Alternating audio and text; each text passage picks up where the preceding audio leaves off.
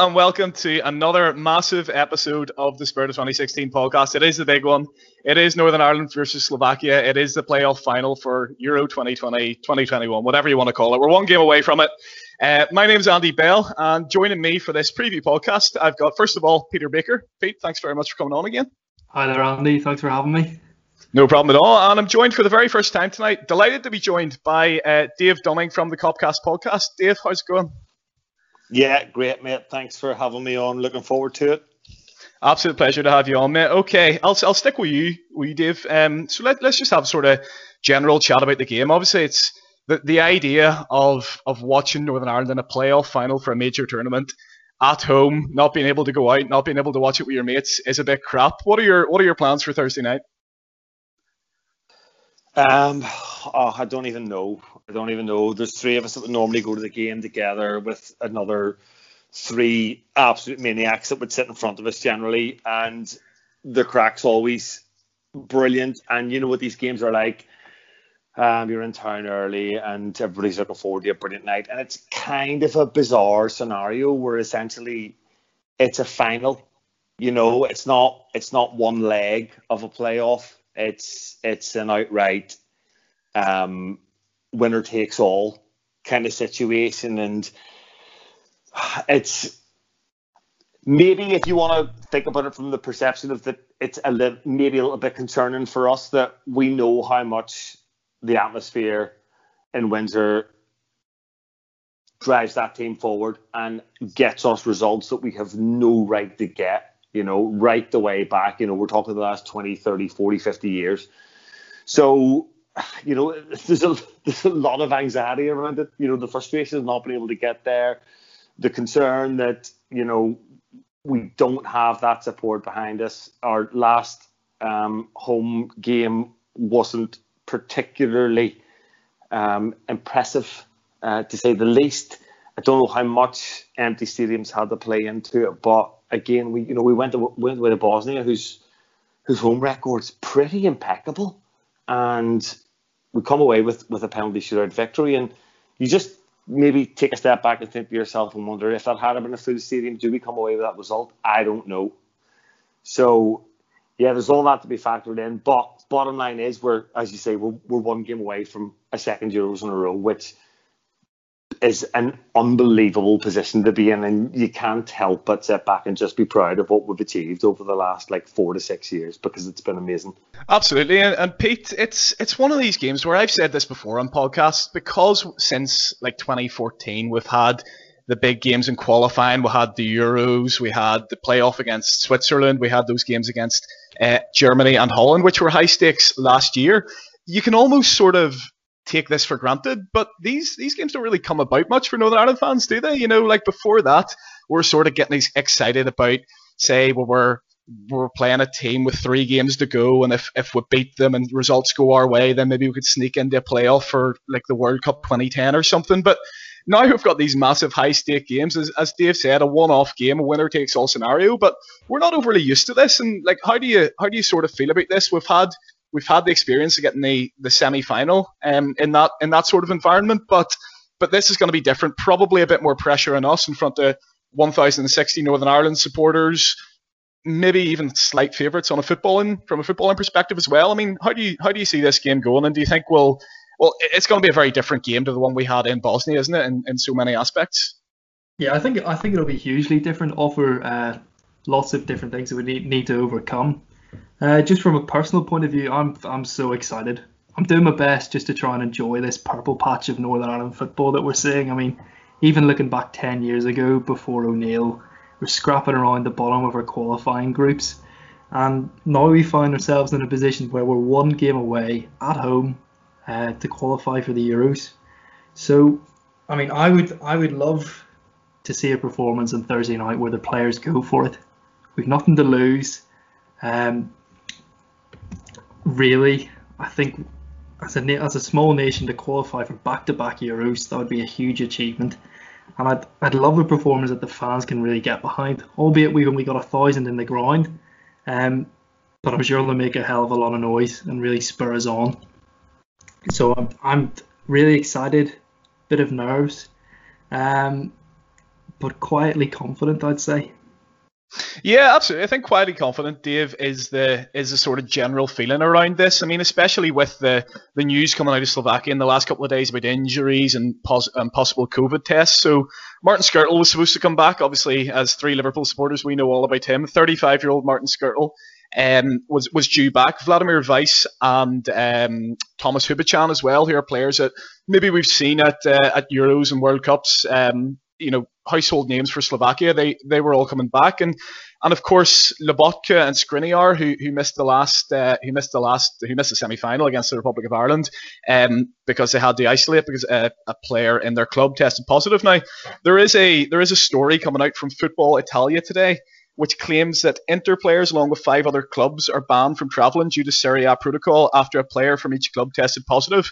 And then there's another uh, report coming out of Slovakia that that doesn't apply to Milan Skriniar for some reason, and he will join up tomorrow. So nobody really knows what to believe, but it is a bit of a makeshift Slovakia squad. So there are some big players out, even if Skriniar does play, uh, and they're missing this firepower up front in in Boženík, who who scores a lot of goals at club level. He's very widely talked about in Europe as one of the up and coming young strikers it is going to be a game this where we're certainly going to have more of the ball than we did against uh, in Bosnia, um, and you'd expect we'll, we'll have more of the ball anyway. You know, in this in this match, we'll have the the lion's share of possession. And how do you think that affects our our approach to this? Like, should we try and fit more creative players in the team, try and get more pace in the team, or do you think just sort of, and we will come on to talk about the lineup, or do you think there's an argument for just don't fix something that isn't broken? The lads that played against Bosnia, let them go again. Yeah, the second one. I think. I think. Yeah, everybody would like to see us go forward, and and that's it's it's almost that instinctive reaction to think that they're there for the take and we can go and we can go and get at them. But the reality is, in that Northern Ireland team, we're not blessed with with players that are prolific in front of goal. So as it has been, and as it probably always will be, for our country is we we need to kind of try and come on the right side of the fine margins that happen, and that comes with organisation, that comes with discipline, that comes with making sure that we're making the right decisions on the pitch. That comes with making sure that we have the few big hitters that we have free and available and performing at the highest level, and making sure that we can capitalize on set pieces, um, as we know we have been more than capable from over the last few years. Um, the frustrating thing sometimes, you know, taking our chances when they come our way, and we're probably not as clinical as we like to be, but that kind of hark, harks back to my previous point. So I, I don't expect to see a massively open game. I'm kind of hoping that Barraclough has maybe learned a bit of a lesson from the Norway game where it got a little bit stretched and you know, that little extra bit of quality. We have a bit of quality at the back end of the pitch. Um, they had quality at the front end of the pitch, and when we opened the game up, we we saw what happened. So I expect us to go out there and just just do what we know best and play how we know how to play, and we're effective at it, and we've got results from it, and we've overachieved playing that manner of football, so I don't expect it to be massively different than before. Yeah, it's a, it's a difficult one, Pete, because we we saw in the last uh, in the last international break in general that Ian Barraclough isn't afraid to make big decisions. You know, we were expecting in that Bosnia game, I think everyone was expecting Conor Washington to start, George Saville to start out left, which had been done in the Nations League games and failed, but they were they were sort of lauded as the, all this preparation for Bosnia, so we didn't expect much to change, but but loads changed. Like for example, Niall McGinn comes in, um, didn't get a minute in the Nations League in the previous in the previous break, comes in, does incredibly well, obviously gets a goal, and it's it's not like Barraclough's just gonna gonna absolve himself responsibility here, shut his eyes, and just play the same team that played Bosnia and say, well, look, wouldn't you all have done the same? Like he's he's not partial, or he is partial to a sort of formation change, a bit of a mad call. Um, is there anything you expect in that in that sort of mold on Thursday night? Um, you know, players obviously different players playing for their clubs, different players in form for their clubs as well, um, which is something we haven't really had in quite a while. I mean, what do you expect sort of from Barraclough? Do you expect a, a controlled approach? Do you expect us to try and smash in the first 20 minutes? What what are you thinking? Well, I, I mean, over the the few Nations League games that he's had. I think he's had an opportunity to test different players, test a few different combinations, tinker with the system a bit. Obviously, looking back, that sort of first half or second half of the first half, and then the second half in Bosnia is probably the best. Well, it's the best football we've played under Barraclough, full stop, and that was with the sort of four-three-three formation. But then when we saw the Nor- the Norway game, Magennis and Washington formed a pretty effective partnership up top, um, playing in a three-five-two. So I'm not sure what he's going to go for, to be honest. I I wouldn't be surprised. I wouldn't blame him if he stuck with the same sort of formation that we had in Bosnia.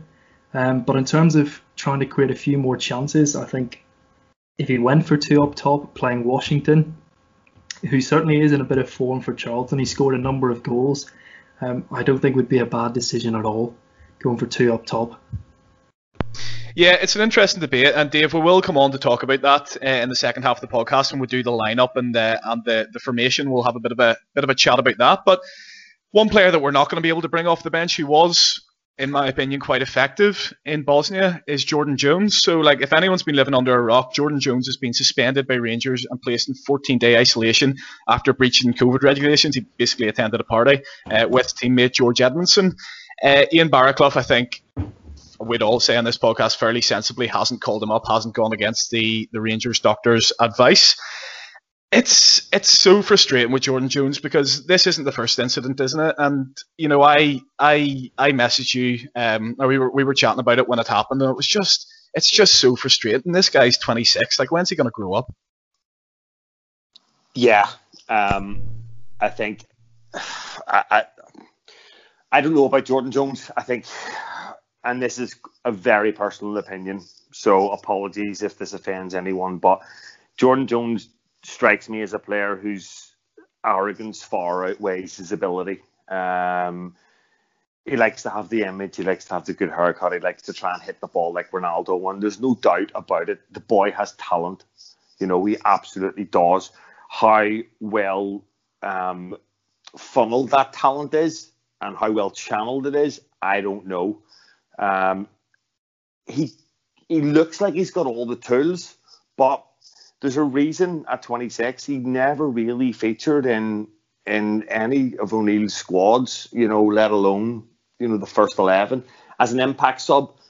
Great, potentially can come on and, and pose a different dilemma for other teams to try and try and deal with. But the reality is, is has he really ever come on for Northern Ireland and, and made an impact? Has he come on and changed the game? No, I don't think so. He's he's a very, very frustrating player. He gets his big move from Kilmarnock to Rangers at what, 20, 24, 25?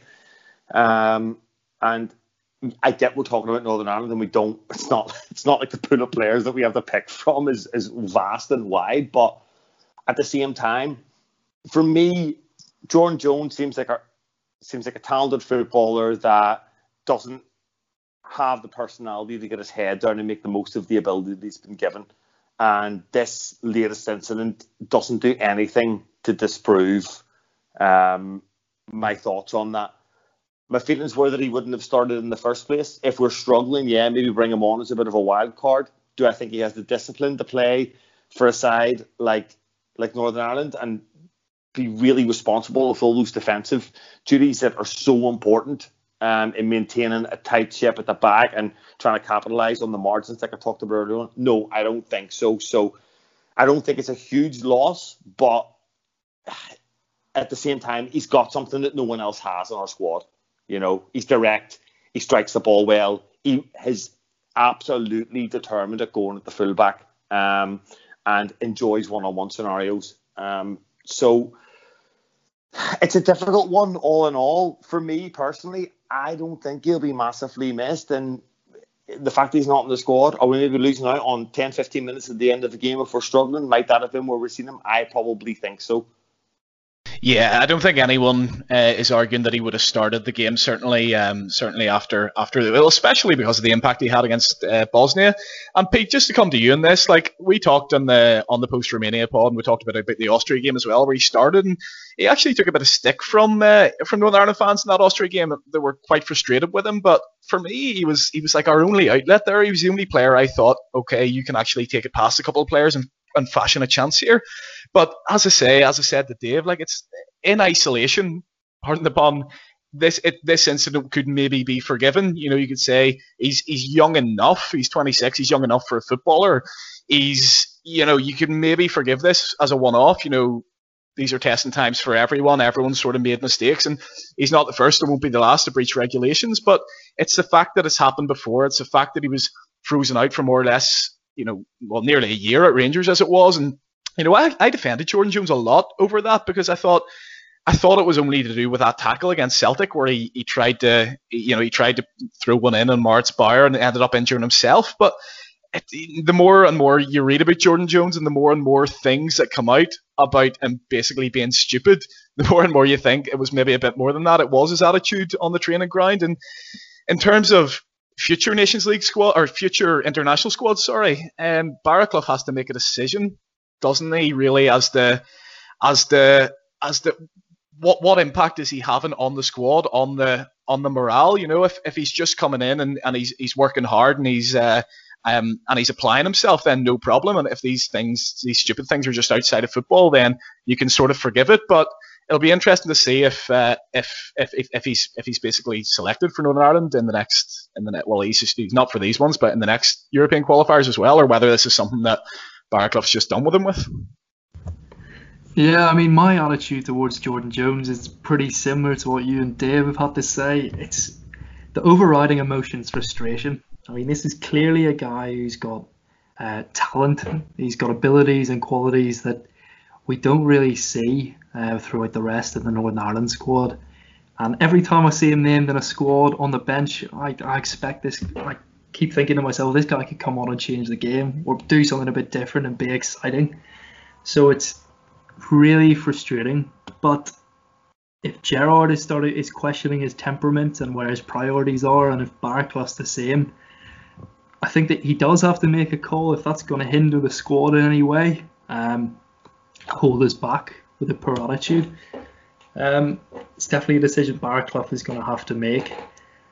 I think in terms of his impact in games, you know, he's he's come on, he's he's looked a bit dangerous. He he does have an insistence in trying to take on the fullback, which is something we definitely don't always have. But as a nation, we don't pin our hopes on him. So by have, not having him in the squad, I don't think it changes anything too dramatically, especially considering when we played against Bosnia, our best spell in the game, he wasn't on the pitch. So I don't think we'll miss him hugely in terms of our starting setup. It's just we may it might have nice to have or to have had him on the bench to call upon if we needed to change the game up. So it's just really frustrating. Uh, and I just hope he sorts out whatever's going on off the pitch. Because I think he, he could be a useful player for Northern Ireland in the future. I wouldn't rule him out just yet. We don't have a huge pool of players.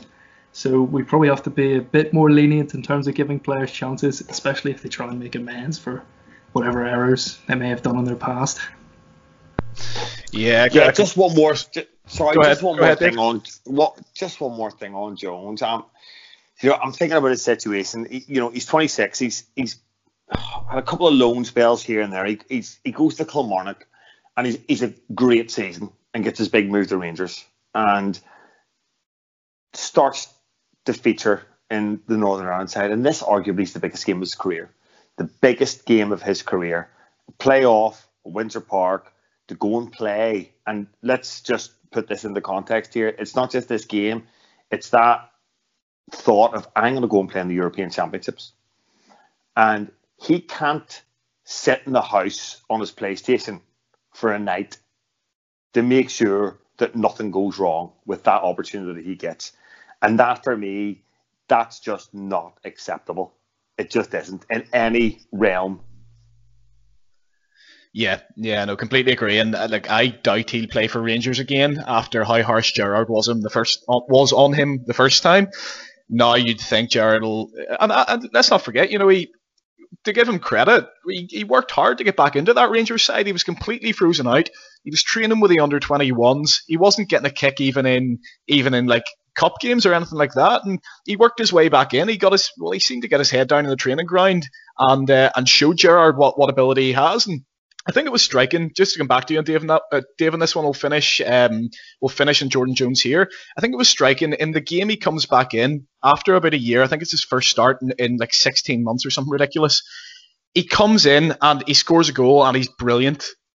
But Gerrard was asked about him after the game and he said, "That's the Jordan Jones we know and love. That's that's the real Jordan Jones. I won't settle for anything else, uh, anything other than the real Jordan Jones."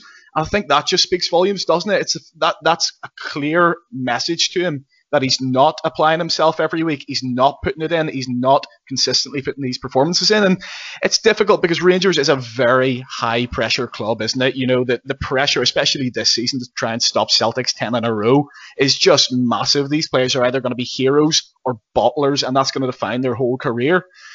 And it looks like uh, it looks like Jones won't play any any further part in it. But maybe if he does, you know, he's talked about this as having been his dream move before. If he loses that and he actually has to sit down and take a pay cut and think, right, okay, you know, I'm 26 here. I've just messed up the biggest move of my career. What do I do from here? We could get a, an attitude change. But he strikes me like I read a I read an article um, about about his sort of it, and it, it was actually a, an interview with him, and he talked about his previous mistakes he's made and how he got the head down. But he strikes me as the type of guy who, like, I don't know, when when I'm studying or when I'm working, I feel like I'm very good at sort of writing down my schedule, color coding it, and saying what I'll actually do in each day. I'm not very good at actually doing it, and I think that's maybe what Jordan Jones. He's he's a bit all talk, as you say, isn't he? Yeah, I think that, I think the term is self-destructive. Um, decision making uh, on the pitch isn't great sometimes, but like in general life, he seems to really struggle with that, and he seems to be an impulsive guy. And we see you, you often see with these maverick football players that are unpredictable, it, it kind of mirrors their personality. But I just think in this in the way football is in this day and age, there needs to be a lot more professionalism applied to the way he's approaching his his his profession at the moment. And you know, I think if he is given another chance for for Rangers for Northern Ireland, either or or both, we'll all sit back and we'll reflect. And like we say, he's not a kid anymore. He's not nine, he's not 18, 19, and we're thinking, you know what, he'll learn from this. He'll grow up. He's 26. He's coming 27. You know. I, I would be very, very surprised if that sort of pattern of behaviour changes at this stage of his career, which is really disappointing for someone who, as Pete says, has, has clearly got a lot of talent. Yeah, completely agree. I think you've summed that up perfectly there. But Peter, one player that I guess is on the complete other end of the spectrum from Jordan Jones is is Corey Evans. This is a guy who definitely doesn't have the talent or the mercurial ability of Jordan Jones, but he applies himself day in, day out, and he's, he's really. I mean, I I didn't rate this guy three or four years ago. I don't know whether it was just my ignorance, whether you know, I don't know whether he's actually changed his international form or or whether it's just I've started noticing a bit more. But I think in the last like three or four years, I would say he's really come into his own internationally internationally. He's really secured a, a, role in, in those in these Northern Ireland sides, whether be it for, for Michael O'Neill or Ian Barraclough. And obviously, as as as we're saying, the news at the weekend is that he's he's been substituted after five minutes uh, with a hamstring injury, and it's been confirmed that he'll miss this game and the Nations League games as well. I mean, how big a blow is that to Northern Ireland's hopes of making the Euros?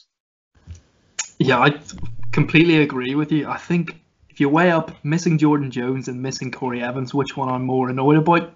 I mean, it, without a shadow of a doubt, it's missing Corey Evans. Um, probably quite similar to you, Andy, in the fact that maybe a few years ago I just didn't appreciate the role that he had in the team. But O'Neill seemed to trust him, played him in important games. And I suppose recently I've tried to pay a bit more attention to what he does, and he, he works tirelessly. He's pretty clever in the positions he takes up in terms of the defensive setup.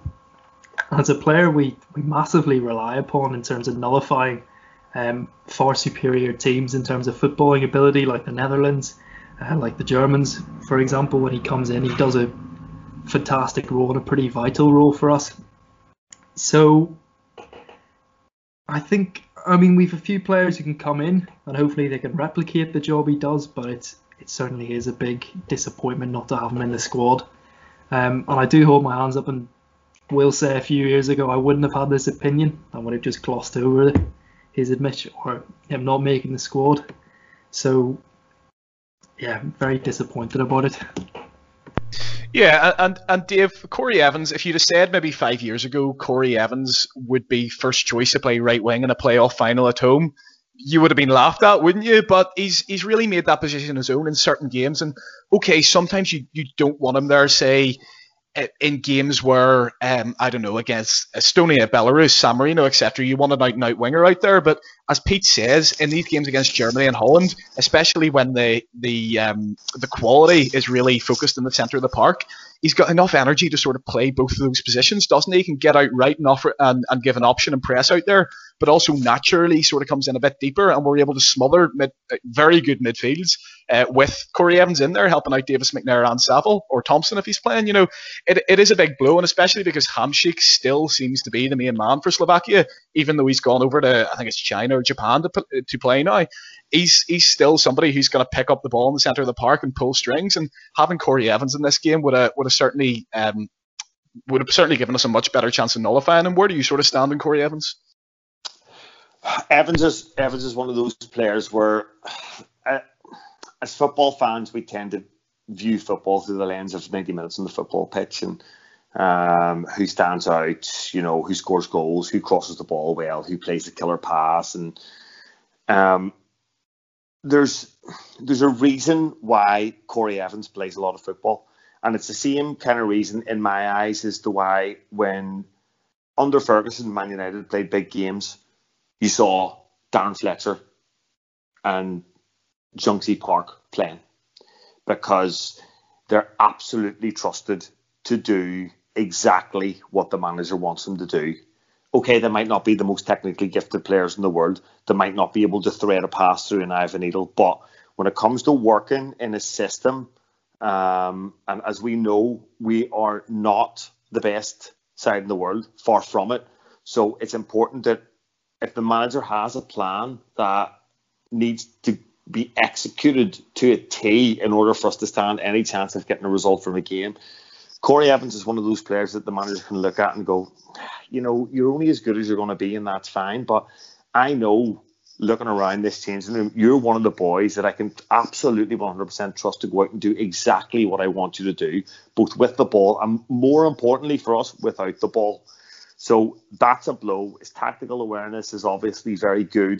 You know, he, he he does a job. He sacrifices himself for the team, and it will it will be a blow it will be a blow, and every blow in the midfield seems um, a bit more fatal since since Norwood's retirement, which is a separate frustration for me. But it just adds it's almost insult the injury in that area of the pitch, particularly for for games like this. Yeah, I, I, couldn't have put that better myself, Pete. It's it's one of those. What I always think about Corey Evans, one of his biggest strengths, I think, is that he actually knows his limitations, right? So when he's put out the right wing, he's not thinking, right, I'm going to skin this guy and whip a cross in. He's not thinking, you know, um, to cut inside and have a shot here. He knows he just has to drop it back to the centre mids. He knows he has to maybe try and find Washington or Magennis or whoever's playing up front, and that's that's so important. Like he knows he knows exactly what he can do and what he can't do, and he focuses so heavily on what he can do, and that really helps us. But the question I sort of I, I want to finish up on here before we go to uh, an interview is that would he is he as big a miss as what he would have been in Bosnia? As I say, we are going to have more of the ball here. We are going to um, the Slovakian defence is going to be a bit deeper given their age, as as we'll come on to talk about. But is it such a bad thing that maybe on the right here, especially because we know McNair can chip in with goals, we know Saville's been playing in a more advanced position for Middlesbrough. Is it a case that on the right maybe we could just go for two out and out wingers and get away from it in a, from a defensive perspective in this game? Oh, it's, a, it's a difficult one to know. Like you say, I do anticipate that we'll probably have the ball a bit more, especially if we're at home and we put out a decent, well, best team that we have available to us. Um, I, hmm, I'd I'd like to see two out and out wingers, if I'm honest, which probably doesn't involve Evans. I would have played him in the three. So I suppose in that regard, he by not starting Evans, we can be a bit more attacking. Um, you'd hope we create a few more chances, but we we would lose a bit of that uh, defensive shape and uh, rigidness that teams find difficult to break down. I suppose you mentioned earlier Slovakia are probably without their, their best striker. Um, I'm not too sure who else they have apart from Hamšík in terms of attacking threat. The uh, the the reports coming out of Slovakia tend to genuinely suggest that they might go 4-6-0 for this game. They were very defensive against Ireland, Really? uh, or sorry, the Republic of Ireland. Somebody told me off for that. Um, and uh, yeah, so, so it seems like they're gonna they're gonna go very deep here and try and play for penalties. I mean, if they do that, I, I mean, you've got to play wingers then, don't you? If they're going to sit back and defend the whole game, you've got to try and uh, get round. I assume they'll play very tight. You've got to get round them um, and put crosses into the box. So yeah, I'd, I'd, I'd opt for the, the two wingers then if that's the case. Okay, well, it's an interesting debate. We are going to come on to talk about the lineup in the second part of the podcast, uh, so we'll get stuck into that. But just now, we're going to go to an interview with Slovakian football journalist Lukas Vrablik. I'm delighted now to be joined by Lukas Vrablik, Slovakian football journalist. Well, thank you so much for coming on.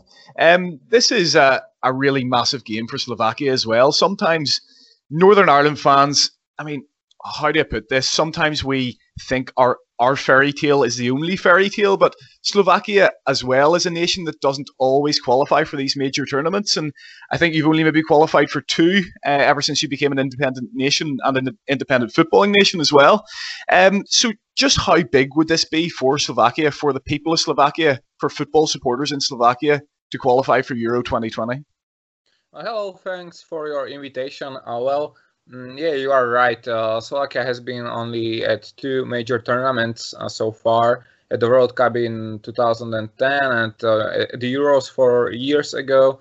So basically, they were kind of uh, the small brother from from the former Czechoslovakia, with Czech Republic getting all the all the success at the turn of the century with their golden generation of players.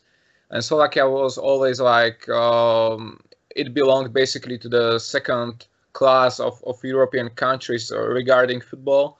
And that probably changed over the last decade with, with Slovakia getting pretty, pretty good results. Um, and they have managed to beat you know, like Spain in, in Euro qualifiers, Italy at the World Cup, Germany in the friendly games. So uh, they Slovakia also had a good generation of players. Um, so yeah, these Euros would be a good achievement for for them as well. Um, it, it's it's uh, basically the thing that, that the the squad went uh, through kind of generation change over the last two years or three years. So the fans were patient at the start of it um, due to a lot of experienced players gradually leaving the team, but uh, right now um, Slovakia hasn't played well for uh, over over the last one year or so, uh, and fans real, realized that, and they were uh, quite a, uh, kind of disappointed by that. Um, the uh, got under big pressure. His name is Pavel Pavel Hapal, and despite getting through semifinal, he he he was you know thrown out. Uh, so for the final game, we have a new coach, uh, so far interim coach, and fans are kind of uh, they expect Slovakia um, to win, but they wouldn't be surprised if they lost against Nor- Northern Ireland. It's it's always like that in Slovakia. It's kind of mentality thing probably that uh, that uh, that they expect them to win, but at the same time they don't believe in them. So I I don't know how to explain it. Yeah, uh, so. yeah, I, I, I'm kind of, I kind of understand you. Yeah, it's sort of always the underdogs in games, some, similar to Northern Ireland, small, small enough population, small pool of resources to choose from. Um, we actually we we recorded our part of the podcast on Sunday night, um, and Sunday was a bit of a mad day in terms of news for this fixture. We had some injuries to Northern Ireland players, and then there was this mad report on Football Italia that uh, that some Inter Milan players would have to self isolate after one of their players was uh, in, co- in close contact with somebody who had contracted coronavirus. Uh, and it seemed as though on, on Sunday afternoon that, that Milan Skriniar was going to miss this game. Uh, but the reports from Slovakia seem to be that he is he has actually joined up with the squad and he will be available. Uh, what's the sort of latest on that? Do you, do you expect him to play on Thursday night? Yeah, he should be playing. Um, the, the news were uh, kind of it was a mistake from uh, Football Italia, I think. Uh, that, that was the original source of that. Um, basically, they, they stated that the players from several Italian teams wouldn't come for international games, and that, that included uh, Milan Skriniar. Mm, it's probably kind of. Uh, I'm not really expert on Italy coronavirus situation, but uh, I think there there were there were some problems with uh, with uh, local health authorities um, creating some rules for uh, for players to go abroad, but uh, Skriniar came on Sunday evening, or at least um, traveled from Italy on Sunday Sunday evening after the after his game for Inter, uh, and he was normally uh, on Monday in in Slovakia to have a training session. Uh, he had some COVID testing as well. So um, there, there was no problem with that. I also watched his interview uh, on Monday evening for Slovak media, where, where he said he basically didn't know uh, anything about not coming. So it was kind of a rumor only. Also, also the club uh, Inter uh, didn't make any problems with that. So I don't really know uh, where uh, that that did that came from, but but it made uh, a little bit of panic in, in Slovakia on Sunday evening because uh, Milan Skriniar is the leader of the wall defense um, after retirement, uh, international retirement of Martin Škrtel. Uh, and without Skriniar, we would uh, we would have a big problem to uh, to to find the the back four. because that, that has been a problem in October games as well, where, where Skriniar was missing due to testing positive um, for COVID. So um, it, it, would be a big, big problem to replace him. Uh, the the other players in the defense are not so good as him. I mean, in the central defense. Uh, the new coach even um, convinced Tomáš Hubočan, the left back, who played uh, for years for the national team, uh, to return uh, in, into the team uh, because he retired last year uh, as well in, uh, in, the same game as Škrtel did. Uh, but the new coach convinced him to return because we had we have su- su- such a big problem with, with the defense. So and Martin Škrtel actually should have returned as well, but uh, he got injured over the weekend or, or last week uh, in Turkey, so he's not coming. But but yeah, everybody is pleased. Skriniar uh, should be playing. it's important for for the game plan.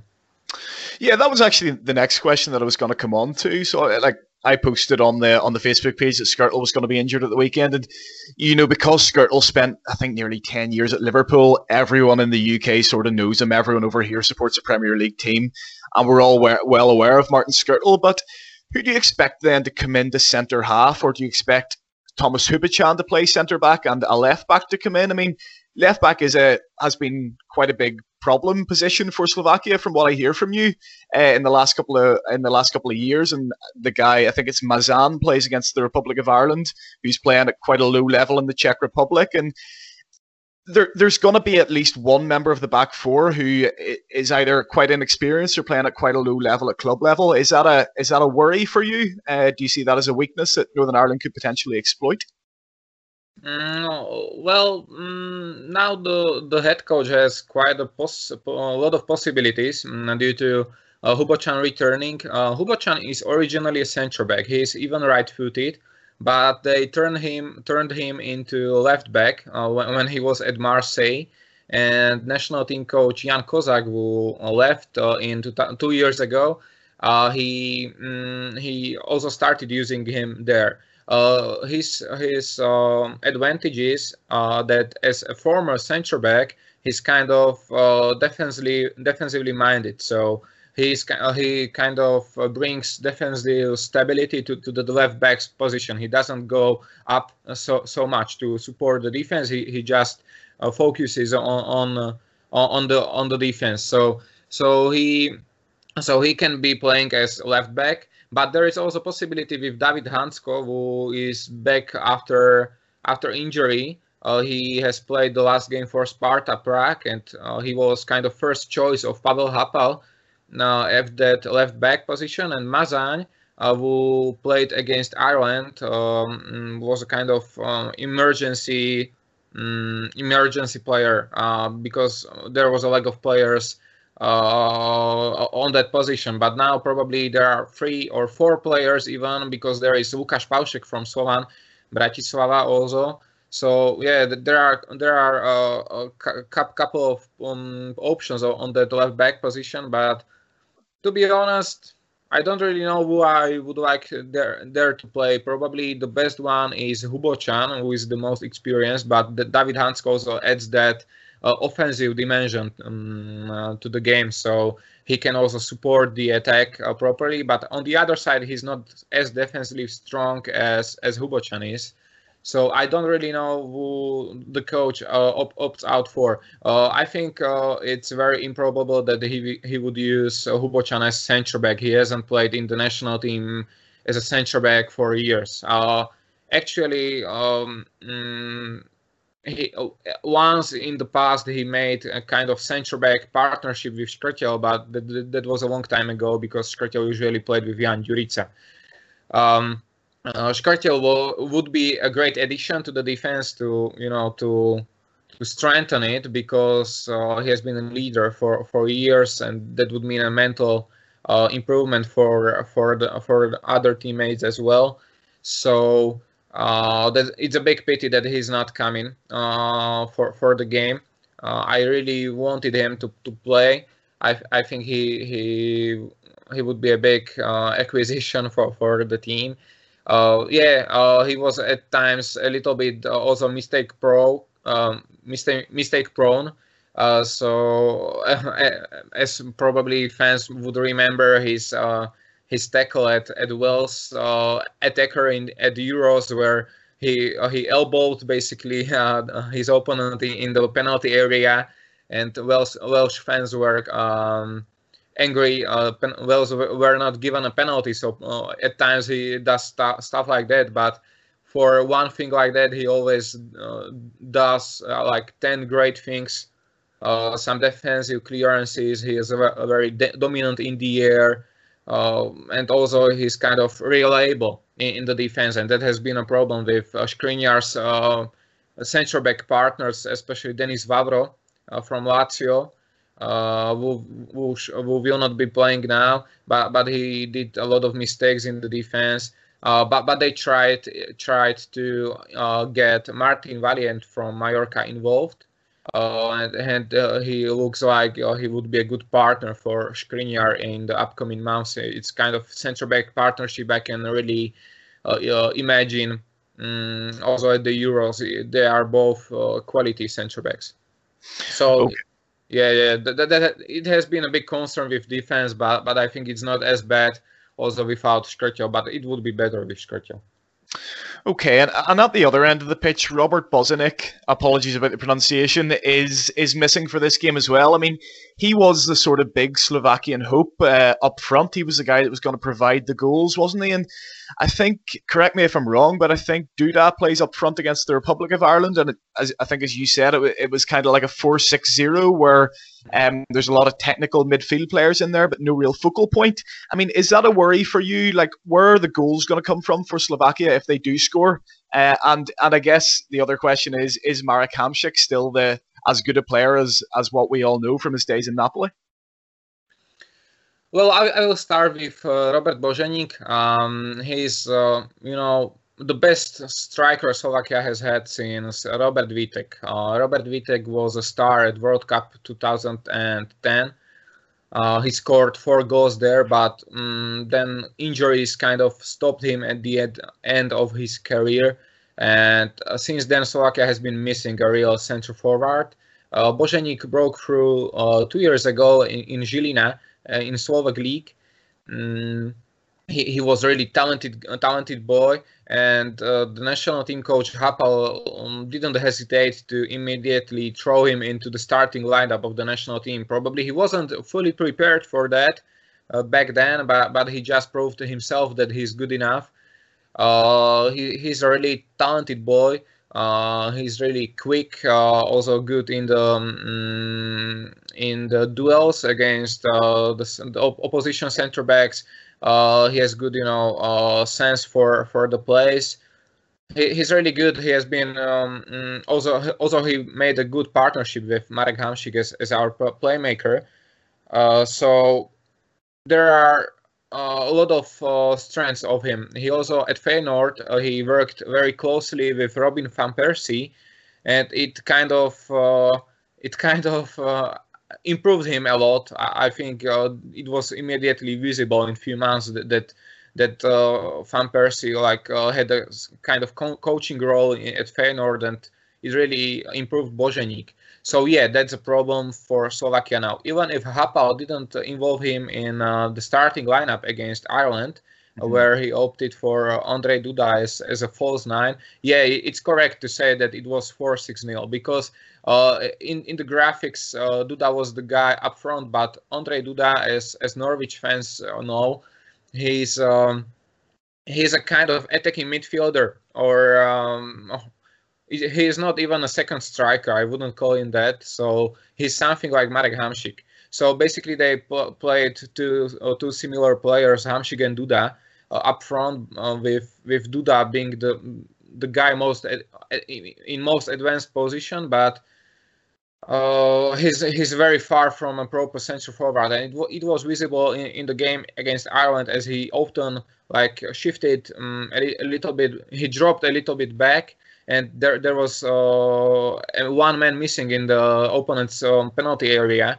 So so yeah, uh, probably they are not, not used to playing like that because Slovakia has has often played uh, 4-6-0, but it was mostly against strong opposition like Spain or Germany or somebody like that, but not uh, against Ireland, who, are probably comparable side, absolutely comparable side. So I don't really know uh, how they will do it against Northern Ireland, uh, given uh, is injured. Mm-hmm. Uh, there are uh, three strikers in uh, in the squad for, for the game: Judy, Šafranko, and Mraz. But not not only one is in a good form. So I wouldn't be surprised to see another four-six nil mm, formation, but don't really know because Northern Ireland are not, not as strong uh, for Slovakia as, as those um, big teams like Spain. But you know, Tarkovic is also uh, the coach. Tarkovic is uh, the former assistant of Jan Kozak, who kind of pioneered this formation uh, for Slovakia. So everything's possible and with Slovakia having so many good midfielders, it would definitely make make sense to uh, to to again do that four six nil formation uh, because they, they would have to sacrifice somebody from the midfielders. Mm, I can definitely imagine that, but probably it would be necessary for uh, the guy who would be up, fr- up front, um, maybe Duda, uh, to to be to be kind of really upfront. Uh, you know what I mean? Like like uh, he he sh- he should be in um, he should have that movement uh, as a forward, not a midfielder. Yeah. That would be necessary against Northern Ireland. And and when it comes to Marek Hamšík's question, yeah, he, he's just as good as he has been at Napoli. Unfortunately, uh, unfortunately for you, he um yeah, probably he's not as as his peak. Uh, uh, he's not at his peak as uh, at the Euros uh, four years ago. Uh, but but um, there is some of, of China of playing in China. But yes. but uh, but but he um, it, it it wasn't shown as much uh, as I worried uh, when in, in in the time when he transferred there because uh, I thought his uh, level would drop a little bit uh, because of not playing in the strong league, but he's just a so much professional guy and hardworking guy that that he plays really well. And in the national team, mm, I kind of uh, always compare it to the role uh, Zlatan Ibrahimovic had for Sweden or um, or Lewandowski has now for Poland that he's the only world class guy in, in, the team, and everyone around him kind of relies uh, on him uh, at at what he creates at um, at at uh, you know he's he's the main um, brain in the team. He just creates everything. So without him, the game plan is always um, a big mess. So we uh, Slovakia had quite a luck with him because Hamšík ha- ha- didn't have any serious injury for years. So he has been leading the team as a captain. Uh, they are really reliable on him, dependent on him, and at the other side, there that's uh, a kind of uh, tactical weakness because uh, when, when you stop Hamšík, Slovakia I have big problems uh, with with creativity. So but but he's not really easy to stop. That's the other part of the story. So probably the Zlatan or Lewandowski comparison, uh, it's it's really it's it's really not a exaggeration in my opinion. Uh, probably it's something similar with Josip Ilicic in Slovenia national team.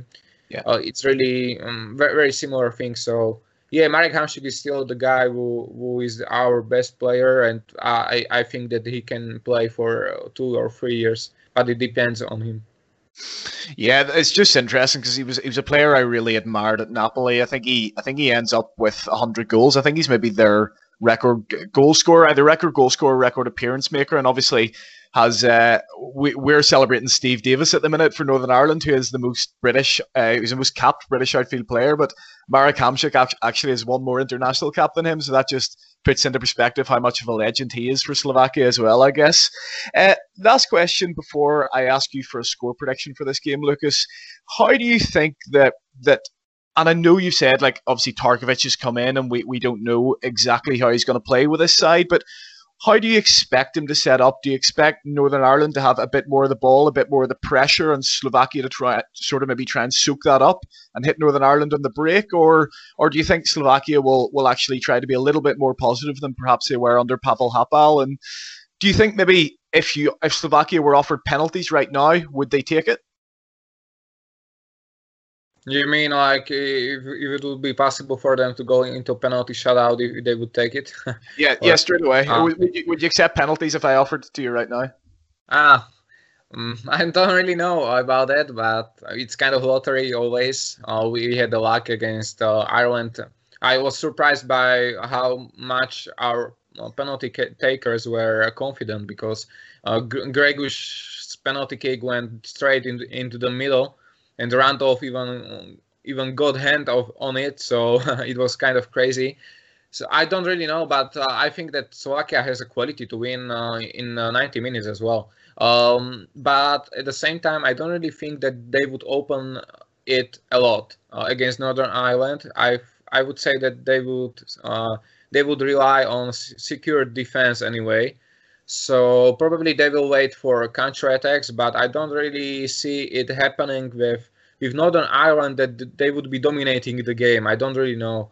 It, it's kind of I, I would say that bo- both sides, um, in my opinion, would have very similar approach. Uh, def- uh, they, they, would be focused on defense. I don't really expect it to be kind of exciting game. No, definitely uh, not.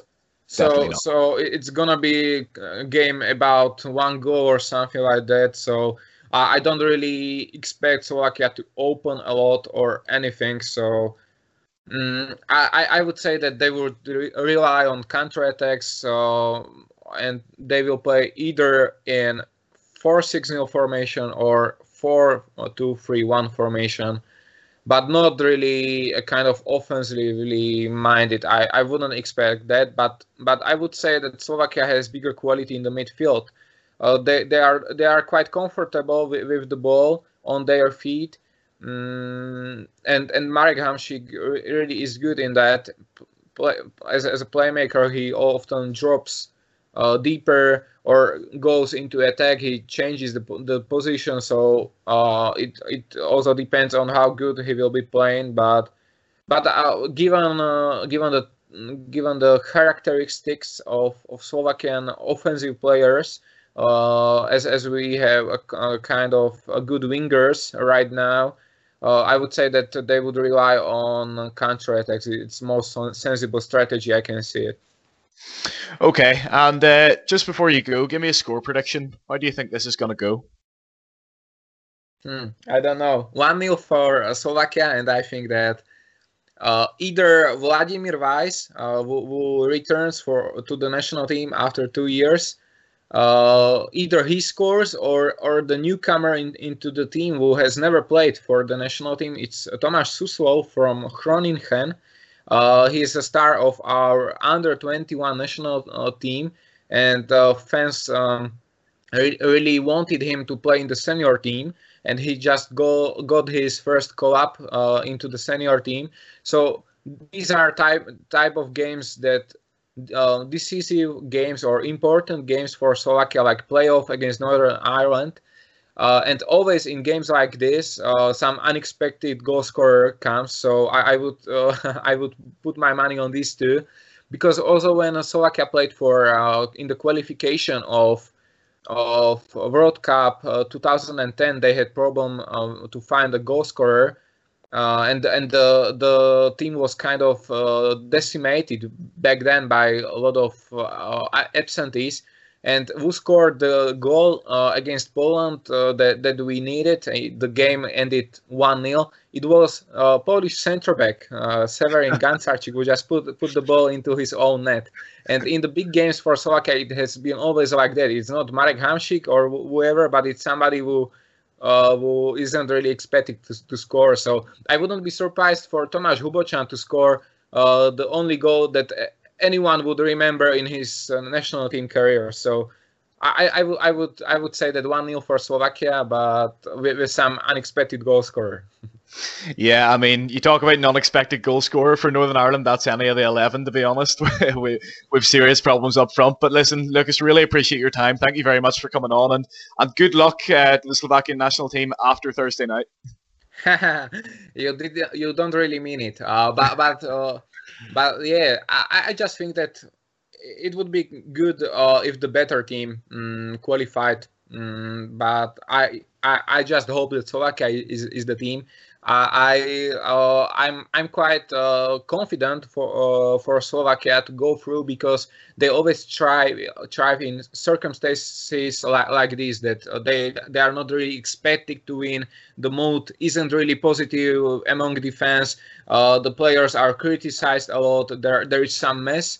And and in uh, in the position like this, when they are not clear clear favorites, they always kind of do something good. So I, I, I just think that that they are in mm, they, they have a good chance but at the same time I, I always liked Northern Ireland team uh, that we haven't discussed but uh, players like Steven Davis or Paddy McNair and these kind of players I I think that uh, they are really mm, a good team I also liked your uh, former coach uh, Michael O'Neill yeah. Uh, for, for for his work so I think it's really um, uh, a team I, I can sympathize with. Uh, also, they just give all, all all they can do in every game. It's mentality like that with with probably almost it, it, with with everything from British Iceland. But I just think that Northern Ireland uh, has been really good, even if they, they are um, often uh, considered to be underdogs. So so I, am I'm, I'm looking forward to, uh, to this game, but Slovakia has a good chance, I think. Yeah, yeah, no, completely agree. And uh, you know what, it's gonna be a, it's gonna be a very tight game, if not a very exciting one. Thank you very much for coming on, uh, and we'll go back to, to me and the guys, uh, Dave and Pete, and we'll be chatting about the Northern Ireland lineup. Thank you. Massive thanks to Lucas Vrablik for his time there. Um, Dave, I'll come to you first on the lineup. Um, we live in unprecedented times. No, I'm not talking about coronavirus. I'm not talking about Trump. I'm talking about two Northern Ireland strikers in form. Conor Washington has five goals this season, and Josh Magennis has three. Um, Washington in the past has been probably offers us a little bit more in terms of off the ball, but maybe Josh Magennis is that little bit more clinical. Who are you going for on Thursday night? Yeah, it's a strange one. We you're talking about Josh Magennis being more clinical than another centre forward we have, then you know, that kind of sums up where we have been with centre forwards for, for probably the majority of the existence of football in Northern Ireland. But um, it's a it's a really difficult one. I think they've both got their they've both got their attributes. There's no doubt about it. They both work incredibly hard. And as a football fan, for me, talent's fantastic, and I'd love to see players with talent. But as long as I see somebody going out and knocking their panel on the pitch, I'm happy with that. And the pair of them both do it. So I think, I suppose it depends what Barraclough is expecting. If he's expecting to be able to press from the front then Washington's probably your guy. I think we've seen him in those games where we know the opposition is going to have a fair bit of possession and he can go and disrupt them building from the back. From what we've been hearing and what we kind of expect, given injuries, lineup, a new manager, etc., etc., um, if they're going to be a bit more cautious, then maybe you just throw Magennis in as the battering ram, if you like to kind of make things difficult for them in the penalty area and maybe trying to pick up on some scraps and things like that. But at the same time, eh, whether we go three, three, five, whether we go three, five, two, or or, or four, five, one, or four, three, three, or whatever, I I can see a number of scenarios where Magennis maybe starts sort of at the right hand side and Washington through the middle. So it might not be that that much of a debate in the manager's head as maybe we're thinking about it now. Yeah, that, that's an interesting one there. Uh, a couple of points that, that Dave brings up there, Pete. Um, first of all, is Magennis on the right. Like, we obviously, actually, Barraclough starts with that in his first game before Magennis gets sent off for not elbowing a Romanian player. And Dave also sort of mentions information there as well, which is which is something you brought up in the first part of the podcast. Um, so three five two, we, we play it in the second half against Norway when they're already three one up, and I think a lot of people are, are quite averse to it based on that game. Um, but in in Norway, in Norway it worked really well, didn't it? Especially it, it gave those three centre halves a lot of protection. Tom Flanagan, who's not who's not broadly speaking isn't an international quality centre half.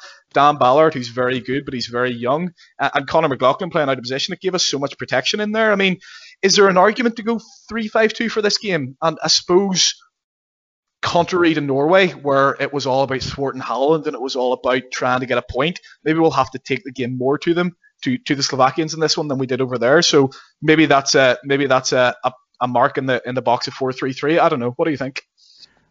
Yeah, well, I think with the 3-5-2 that we played in Norway, I mean, it obviously was designed to give the defence as much protection as possible in front of Saville, and also to try and make us a bit more competitive with the personnel who we had available. Um, and it, it did work, although in terms of creating chances, there weren't too many. I know Washington Magennis had a few in the first half, but it sort of petered out. Um, if we played three at the back and played with wing backs, I I wouldn't mind seeing Lewis and Dallas get a bit further forward. And that formation would give them a bit of a license because I think they're two of our most effective attacking players. I know they normally start right back and left back, but they have that quality um, and can get decent deliveries in, especially if Slovakia play that deep line defensive shape. Um, and also, I, I think I'd like to see Washington start. He's obviously he's in the better goal scoring form. Um, and if we want to press, obviously Washington can lead that from the front. Um, I know in, Bo- in Bosnia we didn't expect to have that much of the ball and we wanted an outlet, um, a sort of target man, which Josh does really well. Um, but he could possibly do a similar role playing on the right in a 4-3-3, uh, as Dave mentioned. I know O'Neill played that a few times. Barraclough probably started it. So I think we have a, a, few options. I'd probably go with the the four three three and play Magennis on the right. Actually, I take back playing with two out and out wingers. I think that's a decent idea. Dave reminded me about that sort of tactic that we've used previously. So I'd I'd opt for four three three. I think. Yeah, and Dave, it's just just to briefly sort of do the formation as well, and then we'll bring it back to the Washington versus Magennis debate because I think uh, I think we all probably are going to end up going for four three three here, but I do want to see 352 at some stage in this international break in one of the last two Nations League games, preferably away to Austria, where we're going to have to give a load of guys a rest and we're going to have to give a load of young players or players who aren't up to the quality a lot of protection. But just on the, the point that Pete makes about, about Dallas and Lewis, it, it is a good point that they are attacking fullbacks, and maybe that'll give them a bit more license to to attack in that formation. However, sometimes it doesn't quite work that way. Sometimes attacking fullbacks don't quite um, have that have that same impact when they're pushed into into wing back, and I, I can't really explain it, but one thing I know is that uh, the team I play for back home played a 3 5 2 in a bit of preseason, and I was at right wing back for a game, and you have to cover that whole side. And I've got a bit of a tower around me. I'm not the fittest guy in the world, so like it, it is a really, hmm. really big ask of of those two. Um, do you think it's if it's not something you want to play in Slovakia, and obviously we are centering this podcast, sorry, not in Slovakia, at Windsor Park against Slovakia, we're obviously centering this podcast around that game. Is it something you want to see, say, in Austria or at home to Romania, just to try a few different things out before we play in the uh, the World Cup qualifiers in March? It's this is a really interesting question, I think, because we we heard Barraclough when he got the job is that there weren't going to be wholesale changes. It would be pretty much just a variation of what we saw under under O'Neill, which is what he was very very close to. So should know it intrinsically um, it might have been a few tweaks here and there, but it's it looks to have been very experimental up to this point, which is exactly the opposite of what Barraclough suggested that it would be. So I don't really know what to expect from this game, what to expect from the Austria game or Romania. I expect huge changes after that because I think everything's been based around this one game.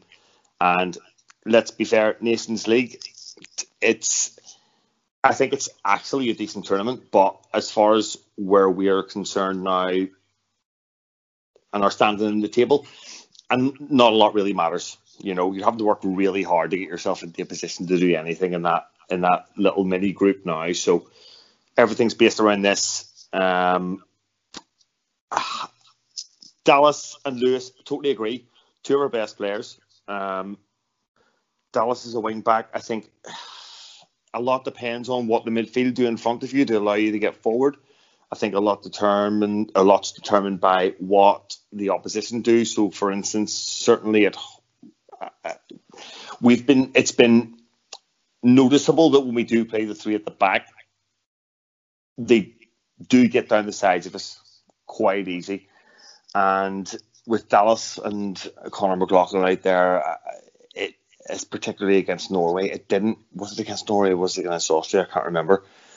But they kind of, it was kind of like they were playing the system they were trying to figure out as they went along, and it didn't work particularly well. I didn't think.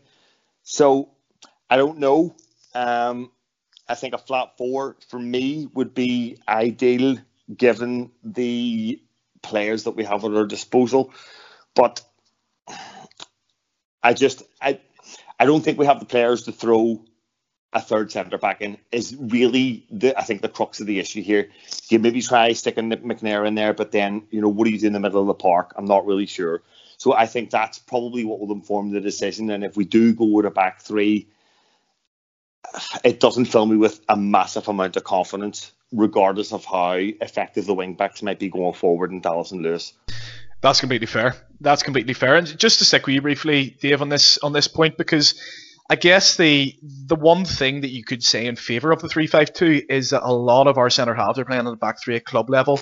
Uh, Jonny Evans has been doing it recently. Craig Cathcart's doing it every week. Paddy McNair has got rave reviews. Some, I think Neil Warnock compared him to Beckenbauer, and I know Neil Warnock's a bit of a muppet, but it's high praise. You know, Dan Ballard does well there. Tom Flanagan, Conor McLaughlin, all playing in the back three. But the other thing, I guess, is that Josh Magennis and Conor Washington uh, linked up very well in Norway, created a couple of chances in what was quite a defensive team. And do you think, even though you said sort of you're, you're going 4 3 3, do you think it's an option for us to bring Magennis and Washington on? And, and does that partnership excite you for the future? As far as having.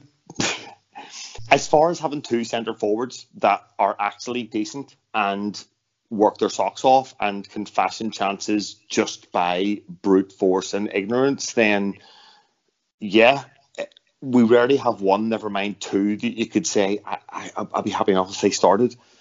Um, that's where we are as a nation, and that's absolutely fine. But there is a dynamic there that could work quite well. Magennis is strong as an ox. He, he can see the ball, he can hold it up, um, he can win his flick ons Washington is quick. He likes to he likes to run in behind. He can work the channels really well. So as far as going with the two with both of them, I think there could be a really positive relationship work that could work between the pair of them simply because of the type of players that each one of each of them are. As far as being able to determine a formation that's going to fit them both in, given what we have elsewhere in the pitch. I think you'd be compromising elsewhere, and the bottom line is it's goals. Or if we play them as a pair up front together and compromise elsewhere in the pitch, are they going to give us that many more goals than if we were to play in another manner? I don't think they would. So I don't know if the compromise is worth it. If anything that I said there makes any sense at all. No, I, I completely agree with that. Like, sort of when you when you are sticking the two in there, you are basing that off the, the higher chance of getting a goal. And then if you're, as you say, if you are compromising the style of play and the approach because of that, and they don't get you the goal, um, you can be in the mud a little bit, can't you? Okay. If one of them is prolific, then absolutely. But neither of them are prolific, particularly at international level, regardless of how um, good, how much of a good form each of them are the club and for their clubs at the minute. Yeah, yeah, completely fair. Um, so I put I put a poll up on Twitter um, today asking who would you start up front on Thursday night. Uh, so 61% of people said they play Conor Washington. Only 10% said they play Josh Magennis. 27% said they'd play they play both of them actually, uh, presumably in a three-five-two, and two percent said that they would play neither. I'm not quite sure what that is, but I, I, put reply with who, and they didn't reply. So cheers, lads. Pete, uh, are you going to uh, are you gonna are you gonna agree with the the, the people here, or are you gonna do a Donald Trump and go Magennis? no, I don't think I'll, I I don't think we'd go Magennis on his own. I think he's useful as a hold-up player. Um, definitely Washington. Definitely Washington. Um, whether or not starting Magennis with him hinders the system too much is the question, I suppose, to talk about. Um, no, I'd, I'd go with them both. I think if Slovakia are defending, I think by having two strikers on the pitch, if we do manage to get crosses into the box and create a few opportunities, it gives us the best uh, chance of scoring a goal. Okay, interesting. And Dave, Washington Magennis both or why? Um, so what I think he'll probably do is, I think we'll probably see a four-three-three. I think we will see Washington right. I think we'll see. Sorry, I think we'll see Magennis right, Washington through the middle, and probably McGinn left hand side. Um, if that's the way they're getting both of them into the side, and if maybe if people are replying to that Twitter poll saying both, they may not necessarily be thinking of it as a two.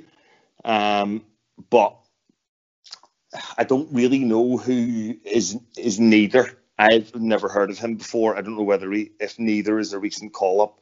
There are maybe, a lot of Kyle Lafferty hangers on. There are a lot of them out there yeah, we, we can't afford to carry a player anymore, basically. And Lafferty, just doesn't give you enough off the ball. Um, he's not, he's not, there's not enough quality there now. There might have been for a, a, a brief period in his career where just something mentally amazing happened. And he should bask in that glory for the rest of his life. But that certain period of what 18 24 months doesn't really represent the player that he was before or has been since so i don't think we can afford to accommodate that um, yeah i think both of them yes not in a two is is my opinion on that completely fair. Dave Dunning there saying that Kyle Lafferty should have retired in October 2015. Um, no, no, have him in the changing rooms and all for the crack because yeah. he seems like absolutely brilliant crack. But like maybe a la Bosnia, where you're 10 minutes to go and you maybe need something, just just throw him on and see what happens. And he, he he's a big brute in the box. He's tall. He wins his flick-ons. And if you are struggling at that, do, do you know what? Five minutes to go and we're 1 0 up. Bring him on and stick him centre half just to head things out of the box. I'd even be all right with that. Yeah, yeah, no, I, I completely agree with you there as well. Um, I think Kyle Lafferty in this state of fitness uh, unless there's a drastic upturn in form, is probably done in terms of starting for Northern Ireland. Um, it was an experiment that we saw at home to Austria in the last game, and it's something I don't particularly want to see again. Okay, Pete, let's talk about the rest of the lineup now. Um, so you mentioned the first pod, uh, or the first part of the pod, sorry, that you would go for two out and out wingers. I assume, uh, or sorry, sorry, you said that you play you play Magennis um, on the right, um, Washington through the centre. Are you going to go McGinn on the left then? It's, it's very hard to drop him, isn't it, after Bosnia? Yeah, I sort of take back that comment for the two out and out wingers. Yeah, Magennis on the right, and yeah, I'd go I'd go with McGinn, um, especially after the game against Bosnia. I think he, he stepped up to the mark, um, played really well. So that's my front three. Um, do you want the rest of the team? Yeah, yeah, go ahead. It'll be interesting to hear your, your midfield, like because obviously you're not doing Saville on the left, which is what a lot of people have said. So I assume it's a Davis McNair Saville midfield. Yeah, I, yeah, pretty much. I think the rest of the team sort of picks itself, doesn't it? Yeah. Um, yeah, go with that three in midfield if Saville's available, obviously. Lewis left back, Evans Cathcart at, Cathcart at centre back, Dallas right back, and uh, Peacock Farrell and nets. Pretty yeah. Yeah, I mean back the, the, the back five or the, the back four and the goalkeeper definitely picks itself for this one. I think there's been a uh, there's been a bit of debate um, on different parts of social media as to whether Dallas comes in the midfield because he's obviously been playing there a little bit with uh, with Leeds. Um, but Dave, what would you sort of look to do on the wings? And then, like I guess the back five really picks itself. And do you think Thompson comes in and maybe Saville goes out left as we've seen, which hasn't really worked at times? Or do you think it'll be three centre midfielders, two out and out wingers, uh, and, and Conor Washington?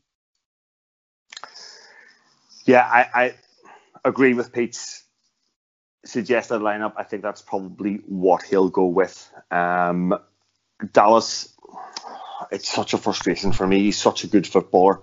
Um, I think our midfield suffers from the lack of a right back that we have and have had since probably Aaron Hughes was even 33, which was about 20 years ago.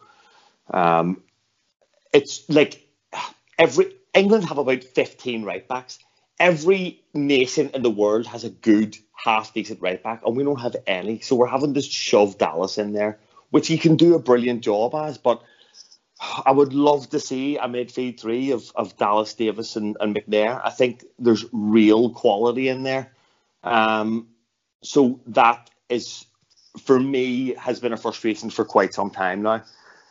Uh, so that's just me getting that off my chest. Yeah, um, just just to pick up on that right back point there quickly, Dave, before you give me the rest of your team. I mean, for years we saw Aaron Hughes out there, Gareth McAuley, you know, sort of shoehorned into that position from centre half, and and then McLaughlin. I think, Cath- I think Cathcart even played right yeah. back at times. Yeah, he did. He did. You're right to say that. Yeah, I think he actually makes his debut in Slovenia when we, we win one 0 with the Corry Evan debut goal, doesn't he? So, um, I know I think he actually maybe plays left back there. But um, the point, the general point I'm trying to make is that is that like when Conor McLaughlin comes in in at the start of 2014 and just offers us a, a conventional a conventional sort of performance every, week in, week out. Not week in, week out, obviously for international level, but every time he played for us, he gave us that seven out of ten, and he gave us that balance of having a, an out and out fullback out there.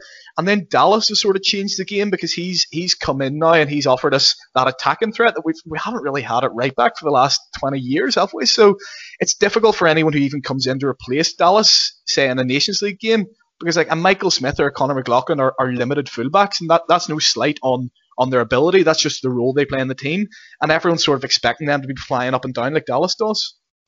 Yeah, Dallas is like I say. I just think he's a very good footballer. He's one of these. I don't know if, if you're anywhere near my age, you might remember like David O'Leary for Arsenal, who was just able to slot in left, right, and centre all over the pitch. If you want to talk about the likes of James Milner now, um, you know, could just just he's just a really intelligent player who can go and do a job in most areas. The he's played he's played left back for Leeds, left wing, midfield, right midfield, right back. You know, um, and and this is the this is the situation that he's that good, and we've put him at right back. Is that we're going? It's going to be really hard to find a right back for Northern Ireland anywhere close to the level that he's at, and it's not really his natural position.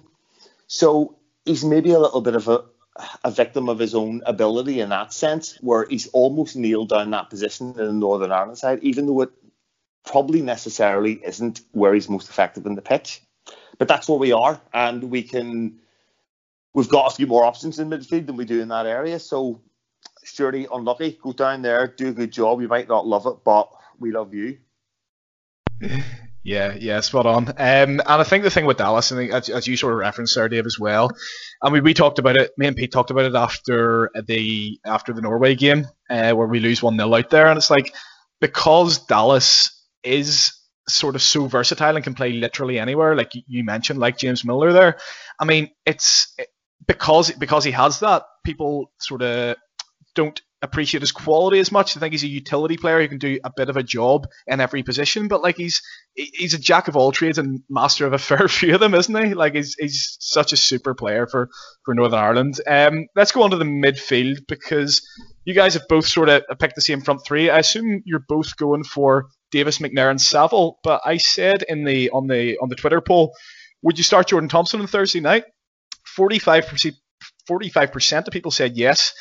26% of people said no, and 29% of people said only if Saville is out. So, Pete, we know at the time of recording, I always say this um, at every pod, uh, at the start of every podcast, is that you know we're recording on the Sunday night here. A lot can change before Thursday, especially with COVID.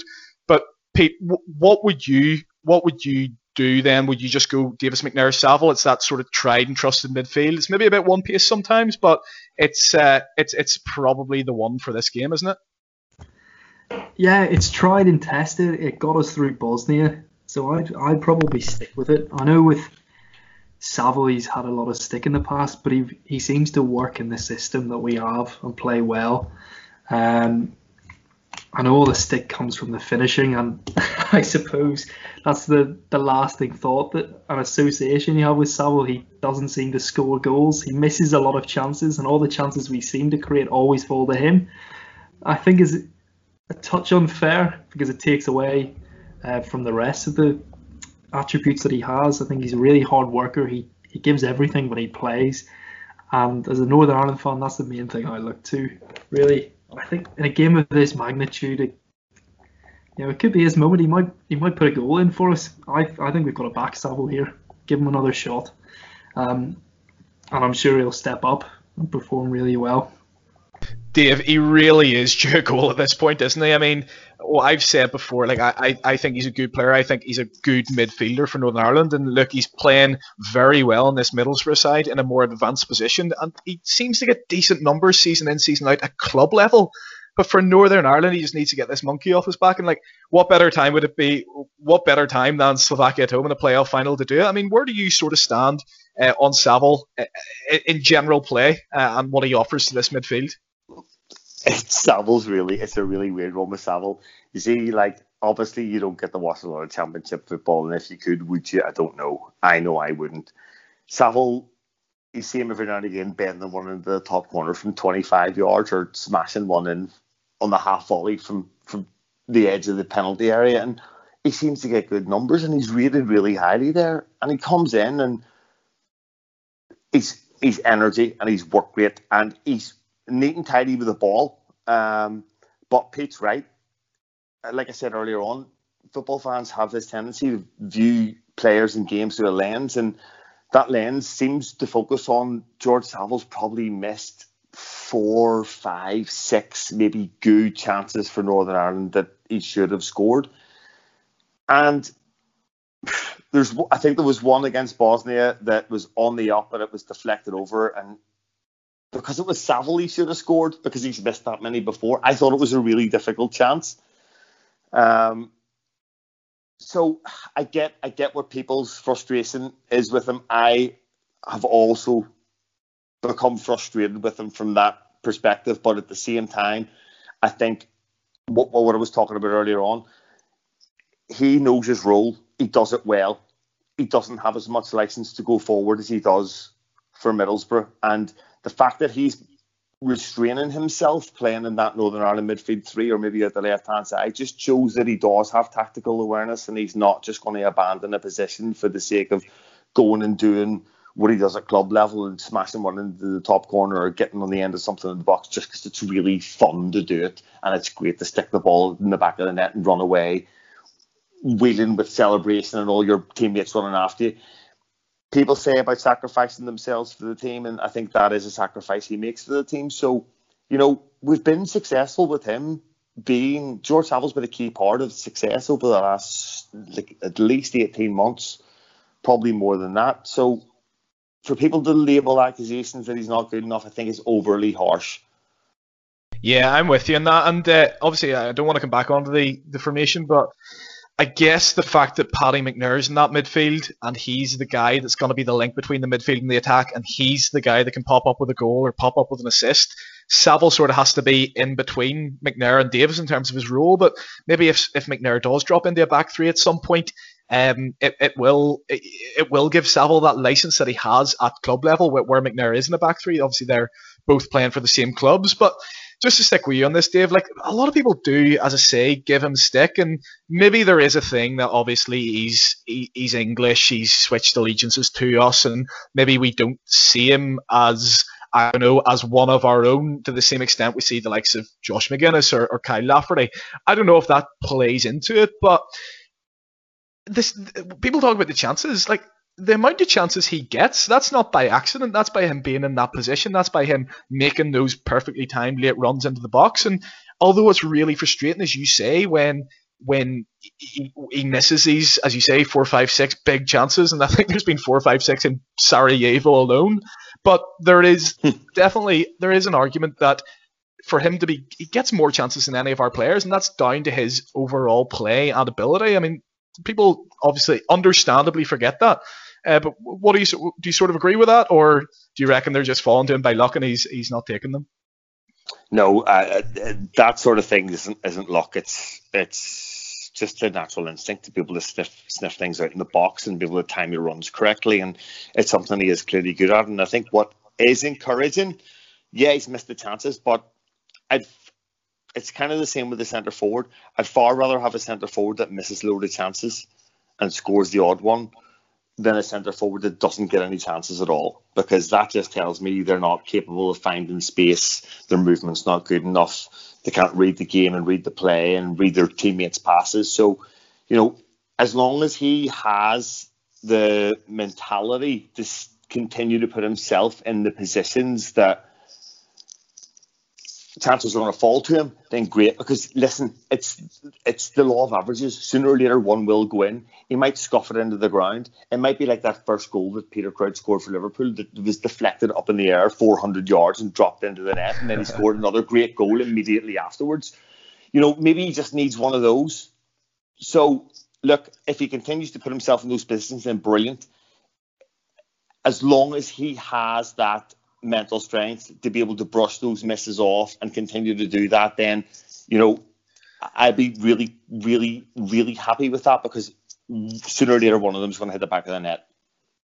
Yeah, and, and Pete, just to finish up on the on the sort of lineup as well, like the point Dave makes there uh, about sort of overall play, meaning that Saville Saville gets more chances than your average midfielder. I mean, it's it's the same sort of argument as well. Like when we're talking about Kyle Lafferty and Magennis and Washington, a lot of people do prefer like Lafferty, and I can completely understand it because if a chance falls, I don't want it to fall to anyone else in our team other than Kyle Lafferty. But the problem is getting the chances, and it was always the same thing with Will Grigg. Will Grigg is probably the best, still the best finisher that we could call upon, but he's so bad at everything else, you never get him a chance to finish. Um, I mean, there is something to be said about about these players, isn't there? Who who aren't clinical, but they get chances. Um, and somebody like Conor Washington can can uh, can make can make those chances for himself. So the for for you guys, I think you've gone for the same lineup. So if correct me if I'm wrong here, you guys are both going for Peacock Farrell, Dallas, Cathcart, Jonny Evans, Jamal Lewis, Paddy McNair, Steve Davis, George Saville, Josh Magennis on the right, Washington Central, and Niall McGinn left. Is that both what you're going for? Uh, bang on. Yeah, yeah, okay. I'm going to go slightly different. I'm going to actually put Saville on the left, which isn't going to be popular, but I just think it's it, it's a it's a perfect time for Jordan Thompson now to come in. He's been playing regularly at Stoke. Michael O'Neill clearly trusts him. He talked a lot about him when he was manager in Northern Ireland. He, he's brought him to Stoke and he's been starting him, uh, trusting him in championship games. So I think this is maybe Jordan Thompson's time. And obviously Saville left with those uh, central midfield instincts, can come in, can smother the likes of Lobotka if he's playing, the likes of Hamsik. Um, and I'd, I'd have I'd have McGinn on the right. And I can't remember if I said, but I'd play just about favour Conor Washington up front with the view to bringing Josh Magennis on. Fellas, thanks very much for coming on this podcast. Before you go, um, give me a prediction. Dave, what do you think's going to happen? Um, let's go like a nice, well, an uncomfortable 2 0. We just score with like half an hour to go, and then we'll just nick one at the end. 2 0 sounds good to me. Pete, what are you going for? Uh, probably not as optimistic. Uh, but I'm going to go for 1 0, which we, okay. we'd obviously take. And uh, George Saville, the goal scorer. Oh, I love it. I love it. I love it so much. Um, I'm actually going to go for nil nil after extra time and Northern Ireland to win on penalties again. I don't know how everyone's heart's going to be. I mean, I barely got through Bosnia. How there was no medical explanation how I came out the other side of that game, but uh, I did, and I think we're going to maybe have to go through it again just because there's uh, there's there's so many injuries for Slovakia, and I think they'll come for a point, and they've got they've got strong defensive midfielders and centre halves back there, so I think they could end up frustrating us, especially with our lack of uh, of clinicality, if that's the word, up front. All right, let's wrap up the podcast there, fellas. Thanks so much for coming on. Cheers, Andy. Thanks again. No, not at all. An absolute pleasure. Good stuff. Um, we'll be back after the um, after the Northern Ireland versus Slovakia game. Uh, we'll do it in the direct aftermath of the game. We'll have a we'll have a reaction straight out, win, lose, or draw, or penalties, or whatever. All, all the different permutations that can go on in this game. But yeah, as I say, thanks to these guys for coming on. Thanks very much to you guys for listening. Like us on Facebook, like us on Twitter, subscribe, review, do all that. Uh, I'll see you again after Bosnia. Thank you very much.